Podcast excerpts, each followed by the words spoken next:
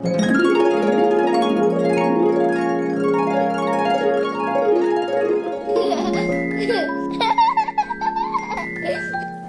suis bien. Je suis bien. Je suis bien. Bonjour, c'est moi, la petite voix. Bienvenue dans Je suis bien, l'espace bien-être de tous les enfants. Et oui, tous.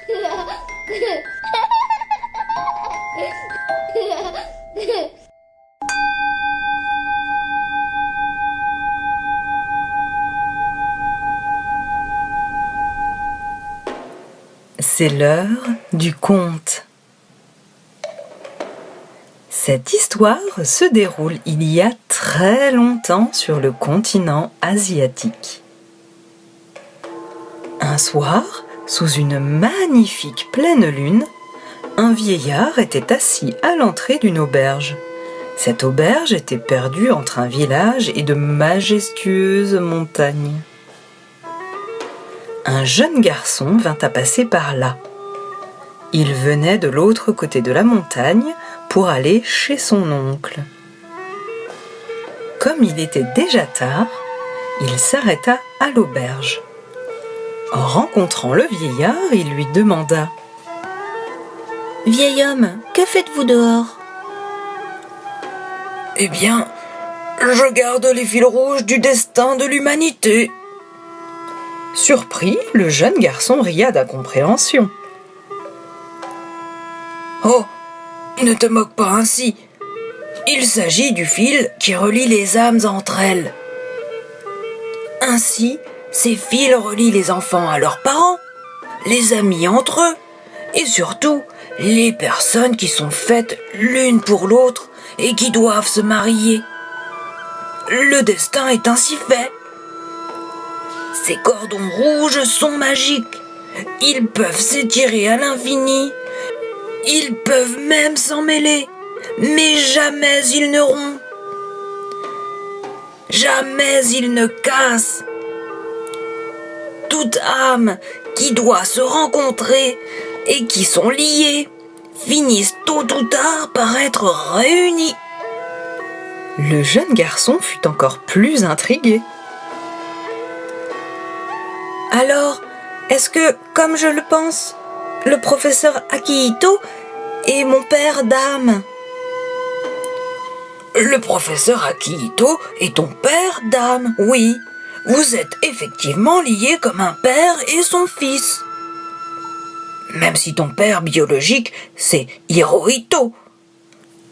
Le fil rouge qui te lie à Akihito est celui d'un père à son fils. La vie est ainsi faite. « Ça alors ?» répondit le jeune garçon. « Ce que je ressens est donc réel ?»«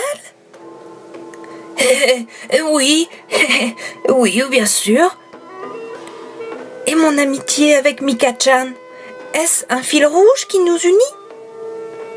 En effet, en effet, Mika-chan et toi êtes liés par un fil rouge de l'amitié. C'est indéniable. Le vieil homme ouvrit un sac où reposaient des milliers de fils rouges. Dans ce sac, l'on pouvait voir les personnes liées entre elles. Il suffisait de se concentrer sur la relation en question. Le jeune garçon revit donc tous les moments qui l'unissaient à Mika-chan. De leur rencontre aux instants de joie, en passant par les petites aventures palpitantes qu'ils avaient vécues ensemble à l'école. Le vieillard contempla le jeune garçon un instant. « Serais-tu intéressé de savoir qui sera ton épouse ?»« Pourquoi pas ? Mais je ne suis encore qu'un enfant. » « Cela m'importe peu. » Le vieillard proposa alors. « Allons d'abord nous reposer à l'auberge. Je te propose de t'accompagner au village dès demain matin. » La nuit passa. La lune s'était transformée en un splendide soleil. Le vieil homme, muni de son sac, et le jeune garçon marchèrent ensemble vers le village. Le vieillard s'arrêta devant la boutique du marchand. « Que se passe-t-il ? Demanda le jeune garçon. Regarde donc à l'intérieur de la boutique. Qu'y a-t-il ? Je ne vois que le marchand et sa fille. Mais qu'est-ce qu'elle est moche celle-ci, oh je la déteste. Eh bien mon jeune ami, cette fille t'est destinée. Il s'agit de ta future épouse. Le jeune garçon crut à une blague. Les paroles du vieil homme eurent fait de l'agacer et de provoquer de la colère en lui. Il prit la peine de saluer le vieillard, puis il partit rejoindre le foyer de son oncle. Ah, parfois, certaines réactions sont vraiment inexplicables. Dans la journée, l'oncle du jeune garçon lui demanda d'aller au village porter un courrier à un ami. Le garçon s'exécuta. En chemin, il vit la petite fille dont le vieillard lui avait parlé le matin même. « Bonjour !» salua la petite fille. La colère du petit garçon monta en lui. Il devint furieux. Sans réfléchir, il se saisit d'un gros caillou et le lui jeta au visage. Le caillou avait blessé le front de la petite fille et le jeune garçon s'enfuit en courant.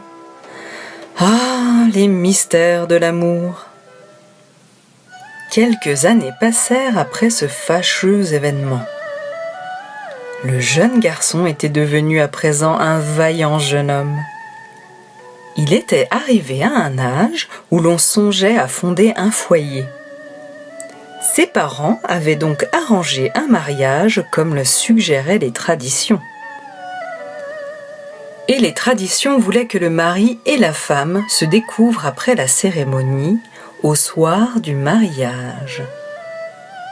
Le jeune homme se vit marié à une femme qu'il découvrit en lui ôtant le voile traditionnel qui cachait son visage. Quel émoi le transperça! Sa femme était d'une beauté incroyablement émouvante. Cependant, il remarqua qu'elle portait un ornement sur le front. « Quel est donc cela, ma femme ?»« Eh bien, lorsque j'étais jeune fille, un petit voyou s'en est pris à moi et m'a jeté une pierre sur le front. Cela m'a coûté une cicatrice que je m'efforce de cacher avec cet ornement. »